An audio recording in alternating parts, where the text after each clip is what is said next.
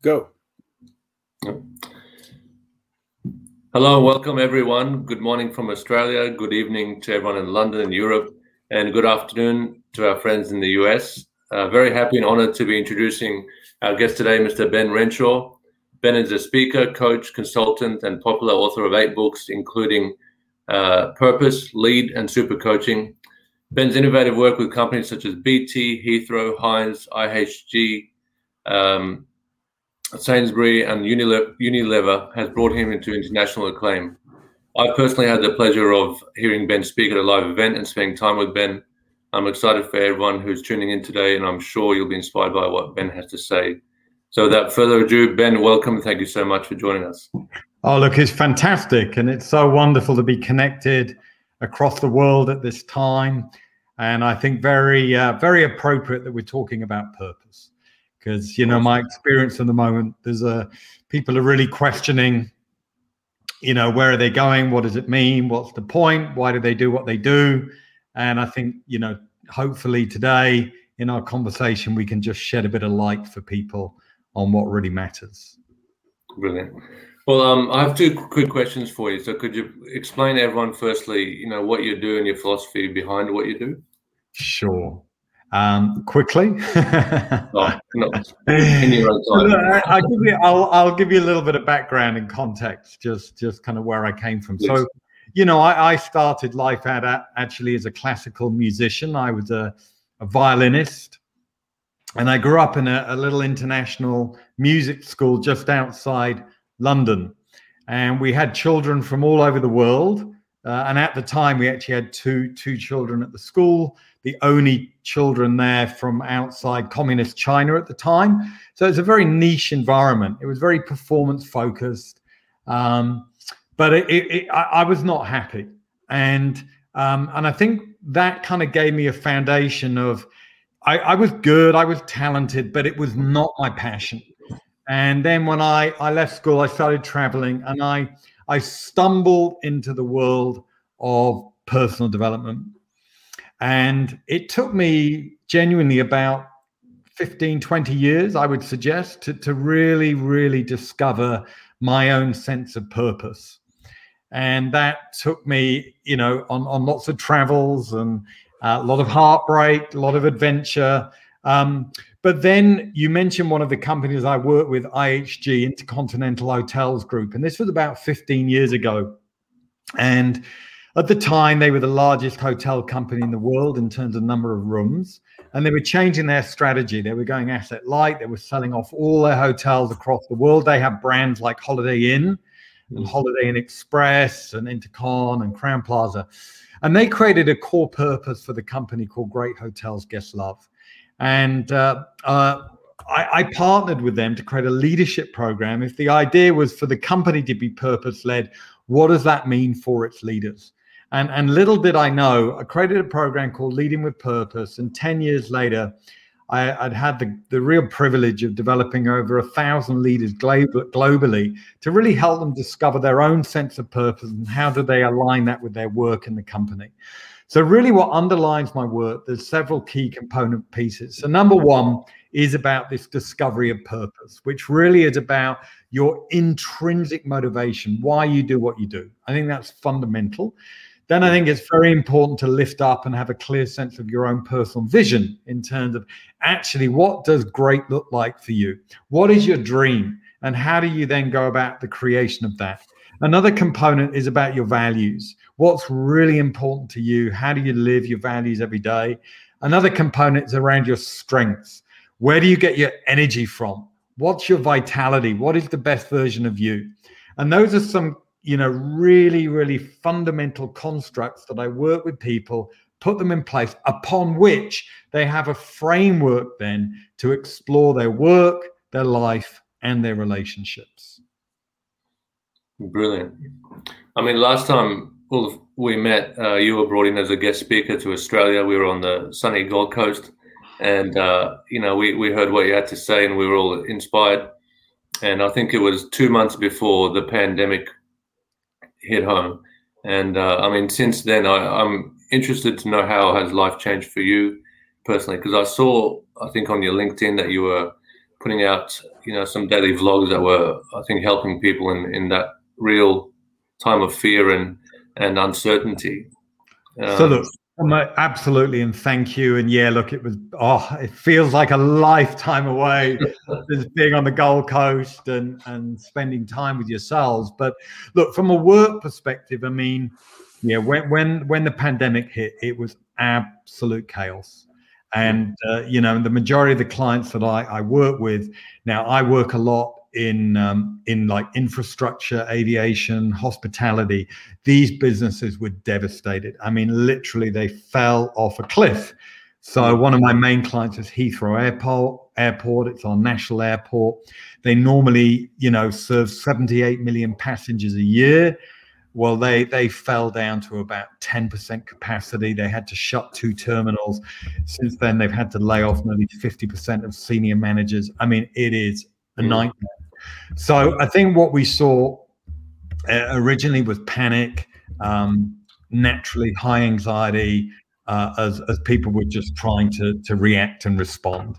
I think so that that went really went through till September.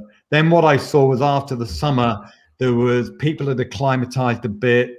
Um, where people had been fortunate enough to retain jobs, or that in our country they'd been furloughed in the UK.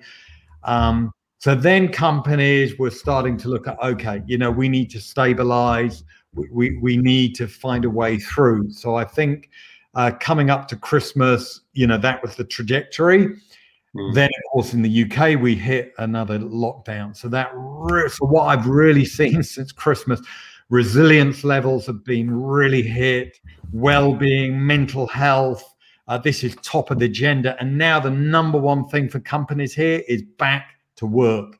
People are so terror either terrified of going back to work, so safety is absolutely top of the agenda, or of course, what's happened is people are working in very dynamic ways, different ways. So again, how are companies going to respond to enable people uh, not to just you know you know have to just show up to work for the sake of it, but actually, yeah. what are the conditions for doing their best work? And just on that, as an example, I was speaking with an HR director last week for a FTSE 100 company. She said this was the hardest bit of work she's ever done in the last six months is to create the, the, the back to work roadmap to enable colleagues, you know, to find a way back. Yeah, right. Brilliant. And how how's your work evolved, like in, in all this? Yeah, so I think that well, purpose has definitely come, you know, to the forefront. So having kind of hmm. worked on this for 15 years, it's very interesting. It's very, very topical. Hmm. Um, And then I think, look, I, I, do a lot of work around the concept of psychological safety, uh, which was very much pioneered by an amazing uh, Harvard professor, Amy Edmondson, that wrote a book, The Fearless Organization. And really, the premise of psychological safety is creating the conditions for people to have voice, speak up, uh, and, and, really be able to work in environments where they do not fear uh, negative consequences. It also really got popularized because three years ago, Google conducted an internal research project called Aristotle, which was really finding what were the most high performing teams in Google and what were the characteristics. And they thought, you know, it was going to be the ones with the big, the big brains and, and all of that. But actually, again, the number one factor was psychological safety, where they had teams that again were able to create those conditions and environments where people could you know support they could challenge they could bring cognitive diversity in in other words think differently do different ways of, of working so i would suggest right now psychological safety is probably one of the topic key topics along with diversity inclusion and again, you know, this year that has been absolutely top of the agenda for people to really understand what does inclusion mean uh, and how to embrace that. Brilliant. Awesome. Grace?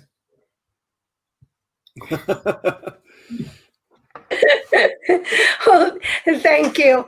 Um, as we all know, Ben, most of us are working inside. Okay, so then then the, the home becomes the work environment. So when we when I think of our topic today, now I can't help but think about the home as well. So that would mean for some of us who have relationships, husband, partners, how how do we find a way to make sure that you know for for some of us who know our purpose we'll be able to like kind of like manage it in a balanced way that things will be purposely is still directed and be connected individually to our individual purpose and to the company's purpose or whoever we're working for. Yeah, look, thank you. I really appreciate that. And I absolutely acknowledge the conditions that people are needing to, to manage at the moment. So, look, I think it would be useful and it'd be great. Look, I really appreciate having the team on the call. And please, you know, absolutely feel free to, to come in. Firstly, look, everything I share, they're just ideas. So I'm not here to be right about anything, but you know, I, I I'm definitely, you know, my my intent with everything I share is just to stimulate some curiosity. So when you're looking at purpose, there are three steps in terms of the discovery of purpose that I've been able to kind of define. Simple but not easy. Uh, so number one is to reflect upon when you're at your best.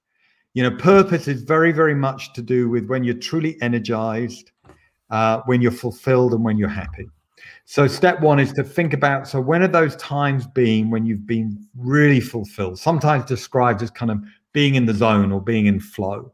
On a personal note, for me, that would be things like, uh, in fact, my writing. Yeah, I, I love to write. Why? Because I'm I, I, love the creativity. I, I love to travel. Obviously, very limited right now. Why? Because I love the exploration and, and the learning element of being in new cultures and meeting new people. And then I, I love sports. Yeah. Why? Because I it, it kind of activates my passion. So step number one, when are you at your best? And then step number two is why. What, what, what do those activities and events mean to you? So purpose is all about the the discovery of meaning. Yeah. So once you've identified the activities, then you need to make meaning of them. So, like I just said, sport for me is about passion, travel is about learning, and writing is about creativity. The third step, which is the real challenge, you kind of put that in a melting pot and go, well, you know, if you were living and breathing, you know, learning, creativity, passion, then what? What would that mean for you? And the way that I articulate my purpose is to enable truth. And what I mean by that is that what really is most meaningful for me is the discovery of truth. I don't define that truth, but like in my work, I'm always about whether it's for a company, a team, an individual, what's real for you? What is authentic? What really matters?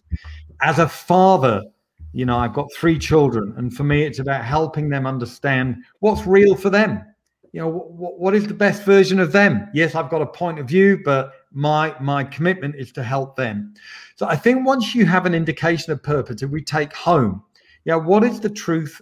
Like my version would be, what is the truth for me to create the type of home, even in very adverse conditions, that would resonate, that would be true for me.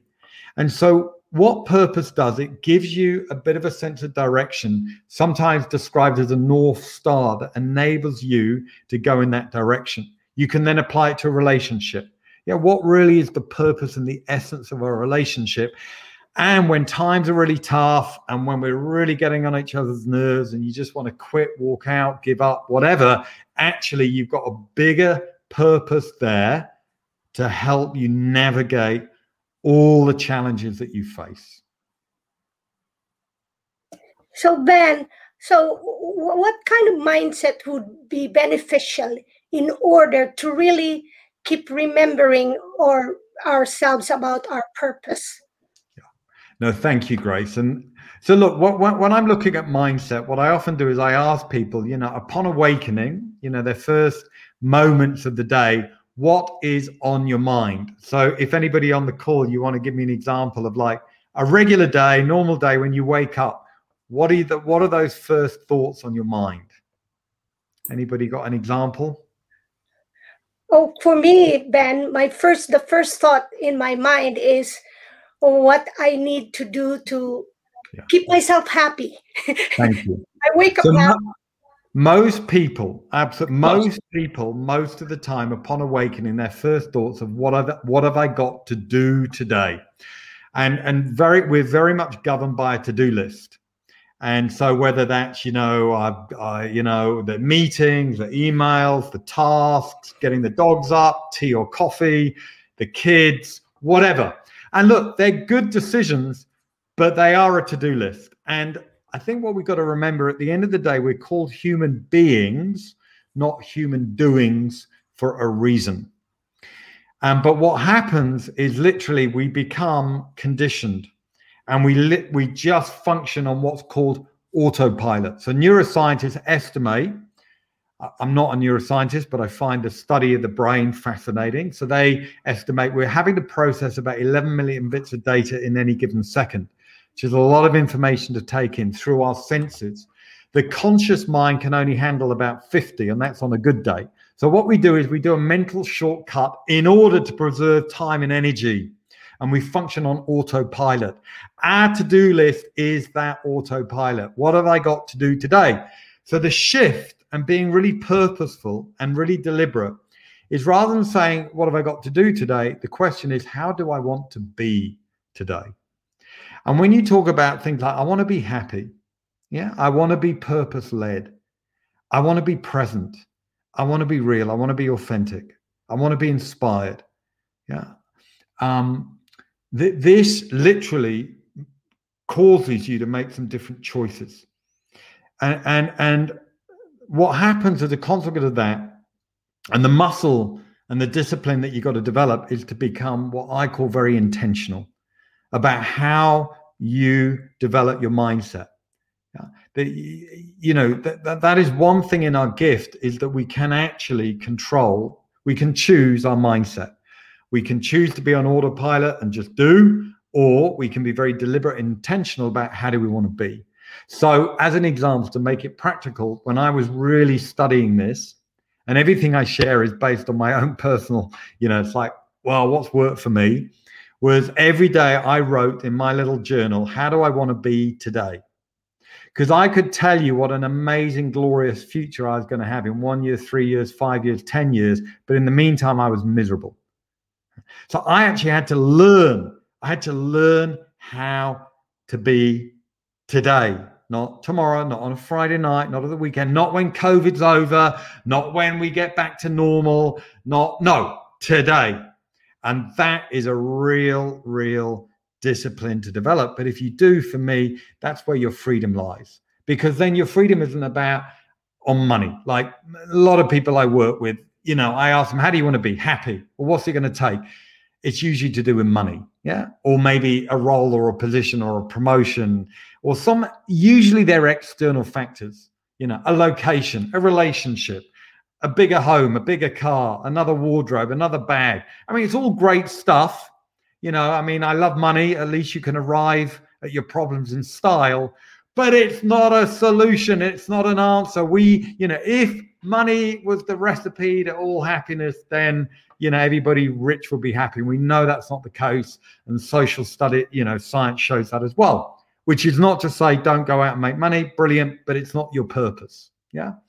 So, so what I then do is rather than wait yeah, rather than wait, actually every day, how can you be very deliberate and intentional about how do you want to be today? Thank you. I'll pass it on to Karl.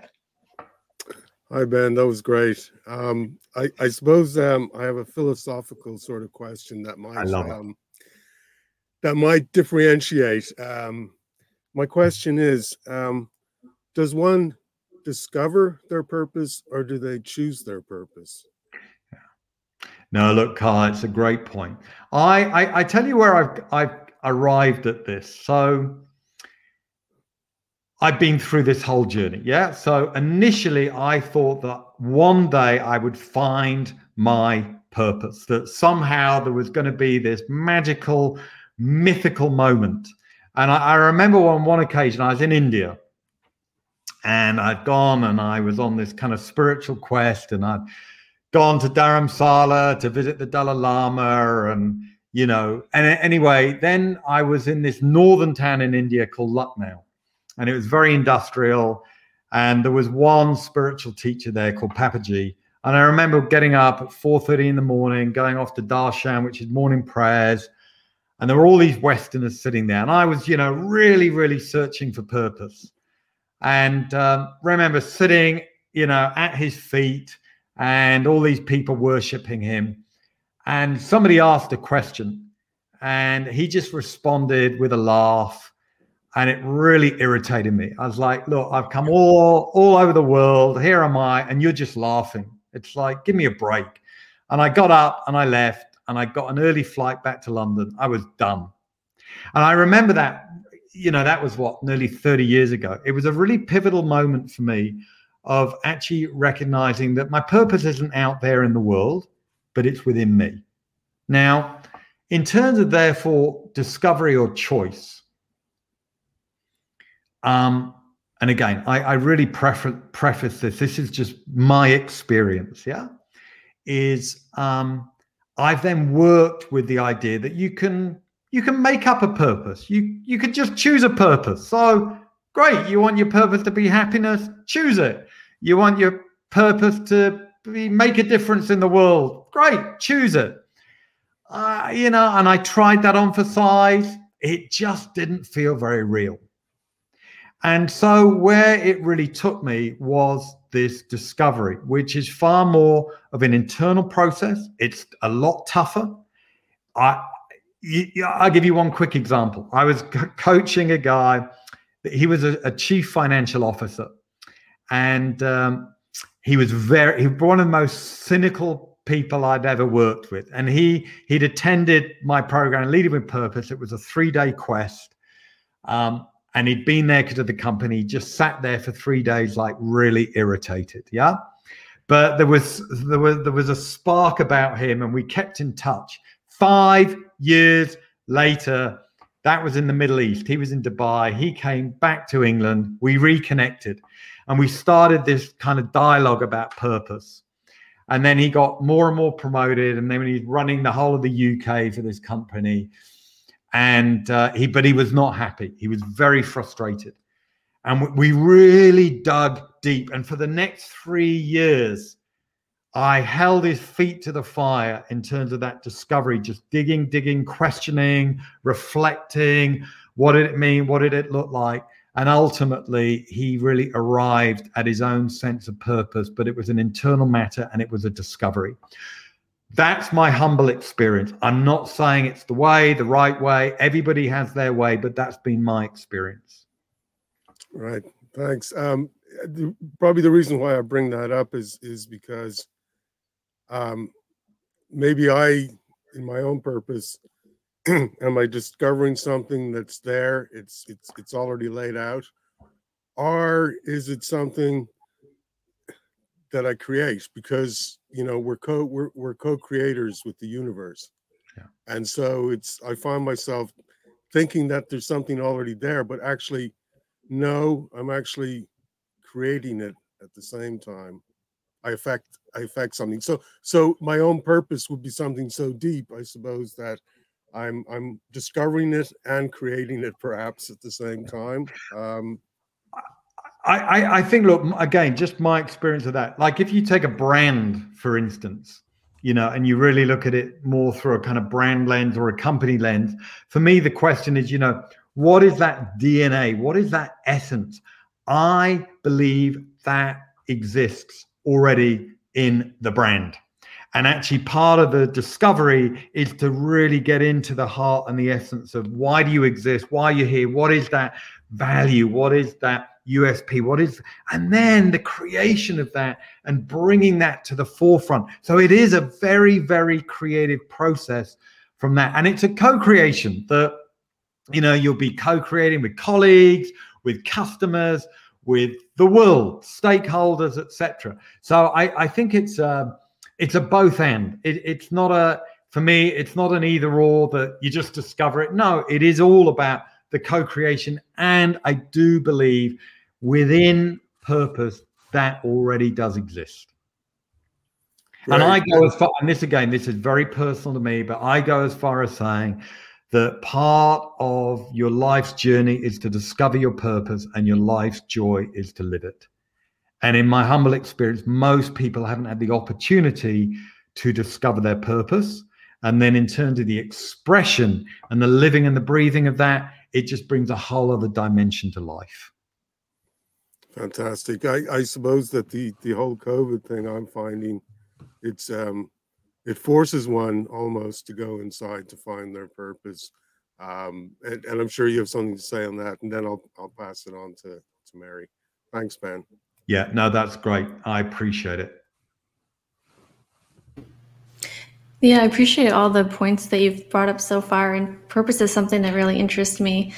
And you know, being a pharmacist, you know, dispensing medications for you know depression or anxiety or things like that. You know, a lot of times I think for you know some people not having that purpose or not having you know that sense of like what's motivating you, what's exciting you, um, can be be a definitely a comp- component of that as well and and also you know hearing some people speak about is it you know something that you go when you find you know your purpose? Or you know, like karl you were talking about um, i think that's that's really interesting too. Like your purpose might be something that changes throughout your life. But if you're you know if you're doing the steps um, that you you know that you mentioned ben about what is you know what are your values reflecting on what brings you know meaning to you that that's definitely going to be you know part of your journey and help you to, to find those things.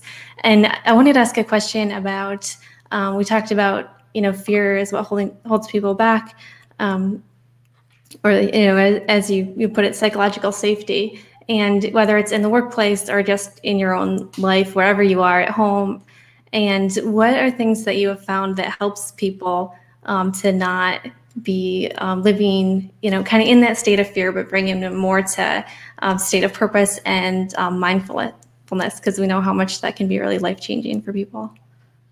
Yeah, look, thank you, Mary. I mean, look, that it's a that's a huge, huge uh, question, and um, again, let let let me personalize it because I I just think it's easier for me just to speak based on my experience with that. So Look, I I have spent probably the majority of my life in fear, um, and I now some of those fears have never manifested, but the majority of have. Yeah, so I, have experienced you know incredible adversity. I, have lost pretty much everything of value in my life at times, uh, whether that be you know in terms of relationships and going through divorce and the impact of that on my family, my children, my health, financial, business, you know, everything.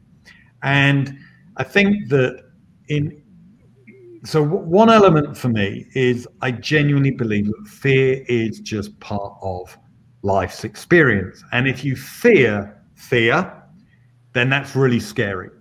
So one thing I've learned is how can I come to accept the presence of fear, that fear exists. And actually, if you really understand, you know, and I'm not, again, you know, a medic, but, you know, fear has a function. And, and so actually, if we can really understand that, I personally have found that very helpful in terms of my own sense of survival. So, and, you know, my stress response and fight flight, and then, you know, neurochemically, how, you know, the what's happening for me. So that I found very, very helpful. I think then, in terms of so step number one for me would be the understanding of fear, the acceptance of that. Then, then of course, how do I work with it? Now, I'm very, very proactive every day in how I work with fear. So, so every day I pray. I start the day with prayer. Now, that's my that's my conscious connection with what I call a higher power. And everybody, you know, I'm, I'm not saying anybody has to have a higher power or their version of God, but that's my understanding. And for me, what that does again, it just, if you like, prayer for me is like my version of having a conversation with God. And I literally, I talk out loud. and that's just what works for me. And literally, it gets me a bit more connected and it helps me just process that day. You know, then I practice my own form of mindfulness. You know, I've meditated consciously for over 30 years, but I'm a total novice. But again, that's my version of listening. So if you think I'm talking to God and then I'm listening, and I'm being present with it and my mind goes crazy and that's okay and I just focus on my breathing and you know and again that's my and then I exercise and you know I exercise every day and in lockdown you know I've got a little bike and it's crucial absolutely essential so it takes me about an hour and a half to get up in the morning which is a bit annoying but I've just come to accept that that's just my routine and I need that yeah then in my work, my my work is a very, and I feel very very blessed. You know, I love what I do. I um, it's very very linked with purpose, and it really really helps me manage fear. You know, if big why because it helps me serve other people. If you know, essentially the translation of my purpose in work is helping other people, help people. So every day, if I'm helping other people, that really helps me manage my own fear. So I'm very, very focused. I'm very driven. I'm passionate. I love it. I get hugely energized by it, but I know why I'm doing it. You know, and then with my kids, you know, I, um, again, as a father, you know, I, am always, there's always a bit of me worried about my kids and how they're doing and all of that. And again, I, I just have to focus on how can I help them and, uh, you know, and most of the meet the time that means get out the way and let them be themselves, give them space. Uh, so again, I have to be very mindful and conscious about that. So, you know, genuinely, I am probably deliberately managing fear most of my waking hours. and I, have at now, having said that, there are absolutely some other component bits which I mentioned earlier. So my values, you know, that that really helps ground me when I'm being very, very deliberate about what matters to me and how do I live with my values, my strengths, where I get my energy from. You know, as you can probably tell, I get a bit excited and animated and I'm passionate about stuff, but that's just me. If I'm not being me and playing in my strengths, I can tell you, then my fear really gets activated. So, playing to my strengths is a crucial, crucial element also of managing my fear. I also get a huge amount of support. So I have a whole team around me coaches, mentors, peers, uh, people that I draw upon. Um, you know that the, the, the, they you know they guide me they inspire me they help me uh, i literally probably have about a team of about 10 people around me that i can draw upon that also really help me so none of this none of this i do alone friendship community, spaces like this, connecting with like minded people. These are lifelines for me in terms of how I manage my fear. And, you know, as well, if if medication helps, take it. You know, I really see medication as a real source of compassion.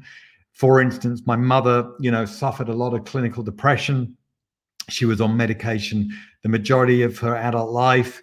And I and it really helped me learn to realize that you know from again from a neurochemical perspective and balancing whether it's your serotonin levels or whatever then absolutely medicine plays a very very helpful part. Yeah i would i would definitely agree to to that. And you know in you know in pharmacy school i learned those those traditional kind of options. And then also just after that on my own i find it exciting to learn how much your mindset and other options can play in as well too and uh, also what you're saying about not being afraid of even fear itself and it might just be a emo- emotion we have and how do we how do we deal with that and not let it hold us back? Absolutely. I mean i think that look if you're not afraid of fear you're free. I mean that that's probably my definition of freedom because you know you you just accept fear it's part of the human condition. And you know we but but if you learn to live with it and you actually learn to harness that energy then i think again a lot of creativity manifest from that. And um, so I, I think as well, and for me, you mentioned, you know, the concept of psychological safety.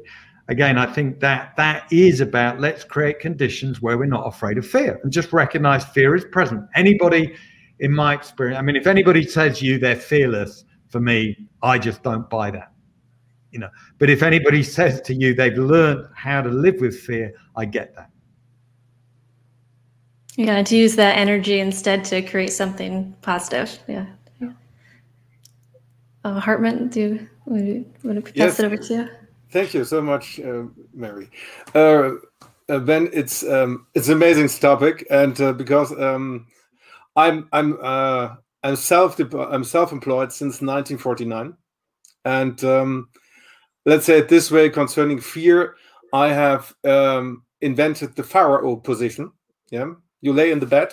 You're sitting, you're laying in the bed like this. You don't go to the door. You don't go to the phone, and you are waiting that the that the day is passing because you are full in fear. yeah, and um, the situation is you don't know how to get out of it. Yeah, and uh, the interesting thing concerning fear is that it comes and you are locked in the 4D. You're locked in in dialogues. You're locking in. You're locked in your ego. You're the whole time trying to to have right. Yeah, but you you waste your time. And this is uh, how I how I perceive it. And um, I want to share how I managed it. And um, I made it. Uh, I saw a TV. I saw a movie, and there saw uh, there was the scene of the anonymous alcoholics. Yeah, and the anonymous alcoholics say, "My name is X Y Z. I am anonymous alcoholics." And so I say, "My name is X Y Z. I have fear. I have fear, and I go on. And then I I feel the fear, but I move on slowly, but I do it, and this works well, yeah, it works quite well. Yeah. So um, this is what I want to share. But I want to talk about um, concerning purpose, and I want to talk about our soul contract. And um, I want to share my personal uh, my personal story about the soul contract, and is it's quite it's quite interesting, in my opinion, uh, because when I was 16, uh, I had an artist teacher and I came from a traditional uh, family, and she was so very alternative. Yeah, car was painted and all that stuff, and I didn't like her at all. But um, one time she invited us to her house, and uh, I was 15 or 16, and her man, her husband, was an international intermediary consultant. And he told us what he was doing the whole time, and that he's sitting in the uh, on the on the mobile phone and was talking with the whole world. And I said, "Yes, that's it and was 15 years old. And then I made a bank clerk um, uh, apprenticeship. It was boring. Uh, it was only betrayal. I figured out I didn't want. Then I then I wanted to study economics. the While economics, I met people from the music school of of Cologne, and then I was a lot of together with these people. So I became in an esoteric uh, direction, and so I struggled my whole life till I was 43. And then I got from someone um, a contract from Tanzania about copper. And they said, What what the hell I shall do with these things? Yeah, I don't know. It was like sending to you. And then I, someone else came to me and gave me five telephone numbers. I said, What kind of telephone numbers are they? I don't know. Yeah. Who are they? I don't. From whom they do do you get them? Yeah, from this man. You know him. He's he's quite he's quite high ranking man. And then I called these people whether I don't have any idea and offered the copper business because I said, let's try. And the funny thing is, one said, "This is toilet paper, Mr. Schumacher. You can uh, you can throw it in the dustbin." And I said, "Okay, I have a pen. Give me what I have to write down on the toilet paper, and I make a contract." And the funny thing was, in this moment, in this very moment, I felt the energy when I was 15 years old, and I knew I have to go this way. I knew it, and it doesn't matter whether whether I was broke or it doesn't matter. It was only the purpose was there, and I would like to know how important is the youth of us for the contract. Do you see there any correlation? Do you see that in the youth, for example, in the teenager time, do we have there the the vision of our contract which we lose on our way to become an adult? Wow. I love you. You're, you're asking very easy questions. Um, look, again, just as a father, if I, I start by answering as a father. Um, so, my, you know, I've got a daughter of 19, two boys, 15 and 11. I, and, and I used to work a lot with young people. So I ran a program called Protein, which was personal social education for young people. Um,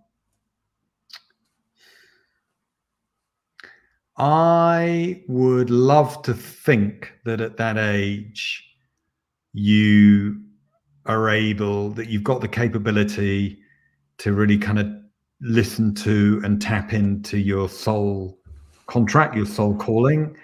Um, but I'm not sure. And um, why? Because I think at that age, firstly, you're not that interested. You've got other things on your mind, uh, which are far more exciting.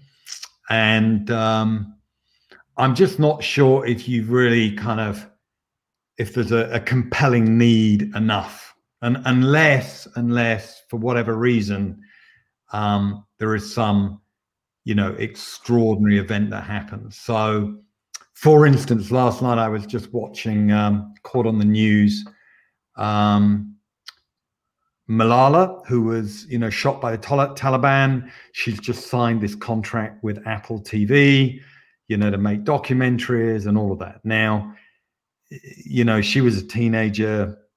She got shot. People thought she was dead. And, you know, it's an extraordinary story. So maybe with that level of extremity and severity of, of an experience, that might move you sooner, you know, to really kind of discover that sense of soul and why you're here and how you want to express that. Having having said that, and something I, I feel very, very strongly about, because in my heart I'm an educationalist. And I, I, really rebel against our traditional education because I get it. You know, we need to develop cognitive capacity and the ability to think and process and problem solve. And, you know, and it's good to understand context and background and history and geography and maths and English and all that. But really, I mean, you know, I ask my son every day, he's 15, he's doing what are, in this country we call GCSEs, exams. And how is your day? Boring. How is your day? Boring how was your day? Boring. And I have to really agree with him. I get it. If I had to learn all of that stuff, I would be really bored too. But if I had to go to classes on purpose, on soul contract, on destiny, on, you know, managing fear, on energy, on vibrant health, on nature, on a, you know, all this stuff. Now I'm biased because that's all the stuff I love. So I'd be really fired up, but it would be very, very different.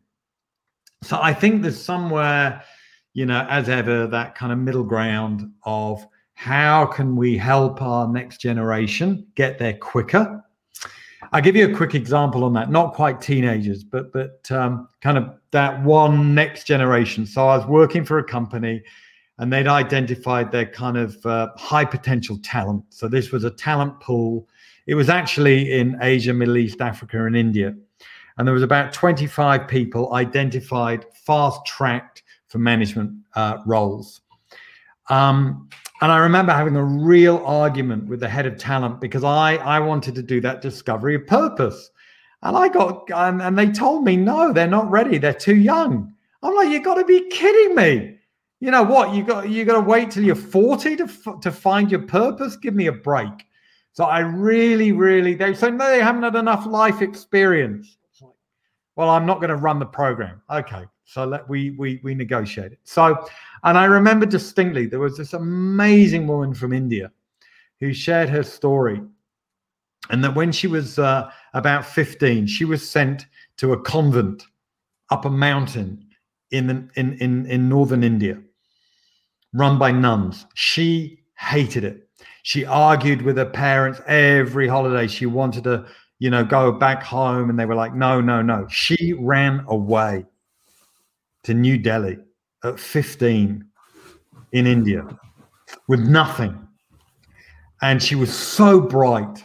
And she she got work. She self-educated herself. She identified the top university in New Delhi to go in.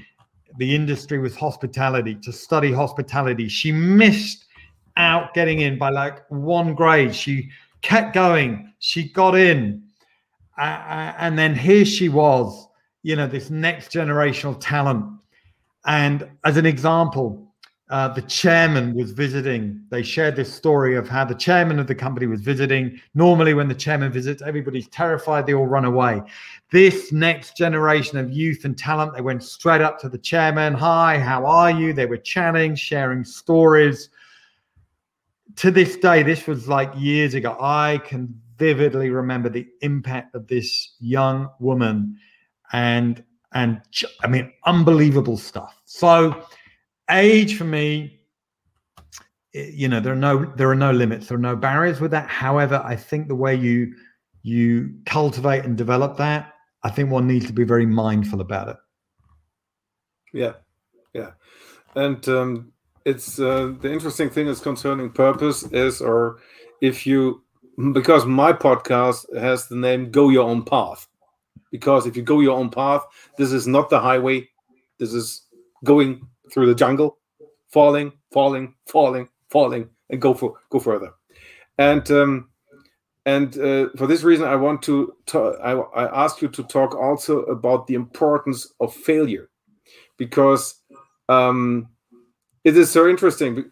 Uh, I made in my, my life so many failures, but uh, so, for example, also the international inter, international intermediate work, I worked for three, four, four, five years, and then I got I, I was really in a situation where I said, okay, there's one there's one uh, there are two positions. The one position is in three months you buy an island. In the other one you um, you go uh, you go waitering uh, waitering and, and, I was I was going waitering instead of go uh, instead of buying an island. Um, but the interesting thing is when I dropped this and I said I don't want to do it anymore because I felt very, let's say, I was very sad about it. The situation is it comes back, and then the quality is a much higher level. And for this reason, please tell us more about failure and the importance of failure. Yeah. Um, again, let me personalize it. So, you know, I, I, failed at most things in life. I mean, I failed in my marriage. I failed as a dad. I failed, you know, in assignments with work. Again, for me, it's just part of the human condition. And uh, now, I don't deliberately go out looking to fail, um, but it, it is just part of the human experience. Now, historically, you know, I again, I used to be terrified of failing, uh, and and that was a real barrier for me. So, you know, quick example: you know, like writing books. I always wanted to write books, didn't think I could write books, thought I'd you know, fail. Somehow managed to get a, my first book contract. I was contracted to write 60,000 words. I wrote 120,000 and threw them away because they were awful. But I learned. I learned. Yeah. So for me, genuinely, you know, where I see failing, it, it is learning. And I think the critical thing for me is in, um, and again, this is my real hope is look, if, if I, if I make a mistake, if, if I fail, um, I've never done it. I've never done it deliberately. I have never, I can genuinely say, I've never gone out there to deliberately fail. Um, but I've absolutely made mistakes that have manifested in themselves in failure. Um, I think so. For me, the distinction is be mindful whether you're deliberately going out to fail or failing is an unintended consequence. And if so, what's the learning? And for me, that's the critical thing. If you can take the learning and become a better version of you as a consequence of that, then genuinely everybody will benefit from that. Even if you've caused harm along the way, you will be able to make amends and uh, and and people will benefit. Thank you so much. Please, Zahir, would you go on? Yeah, I know. I know we've only got a short time left with you, Ben. So I just want to take this opportunity to say thank you so much uh, for joining us, and um, you know, uh, I suppose uh, um, inspiring us with your knowledge and wisdom and experience. Um, one last question I have, uh, unless anyone wants to jump in. Uh, what would you like to see happen from here on in? Like everything that all the events have happened over the last 12, 18 months. Uh, what advice would you have for people um, who've come out of this or are still struggling with um, finding their sense of purpose or direction. Yeah. And uh, yeah. I, I, I, think look a few and it's thank you. It's a it's a it's a great uh, again just a great point. I think number one for me would be about community. What what what i would really love to see coming out of this is a much much greater sense of community that we're all in this together rather than the age of individualism that we've had where it's all about me me me. And and i think god if if all of us all of us can just become a bit more human as a consequence of this for me and really tap into the qualities of humanity that would be an amazing thing. And i'll give you a really practical example on this. So i do a lot of work with our london underground. So london underground you know it, it is our metro service.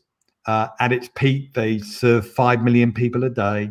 It's an extraordinary operation. And i'm very very fortunate to work with an amazing leader that runs that operation they look after 11,000 colleagues. They serve. They keep London moving. You took if you took the underground away, London would not operate, and people's livelihoods, the whole infrastructure would collapse. Um, and this individual, he he he's transitioning. He's stepping up in role. We actually had a session yesterday, and the key message that the took the team took from him was to lead with humanity so I think if there was one thing to really, really come out of all the adversity and the hardship and the suffering that people have gone through, is let's let's just really bring humanity back, which manifests itself through community, through supporting each other, caring for each other, being there for each other. I think out of that, then genuinely you will just feel more on purpose.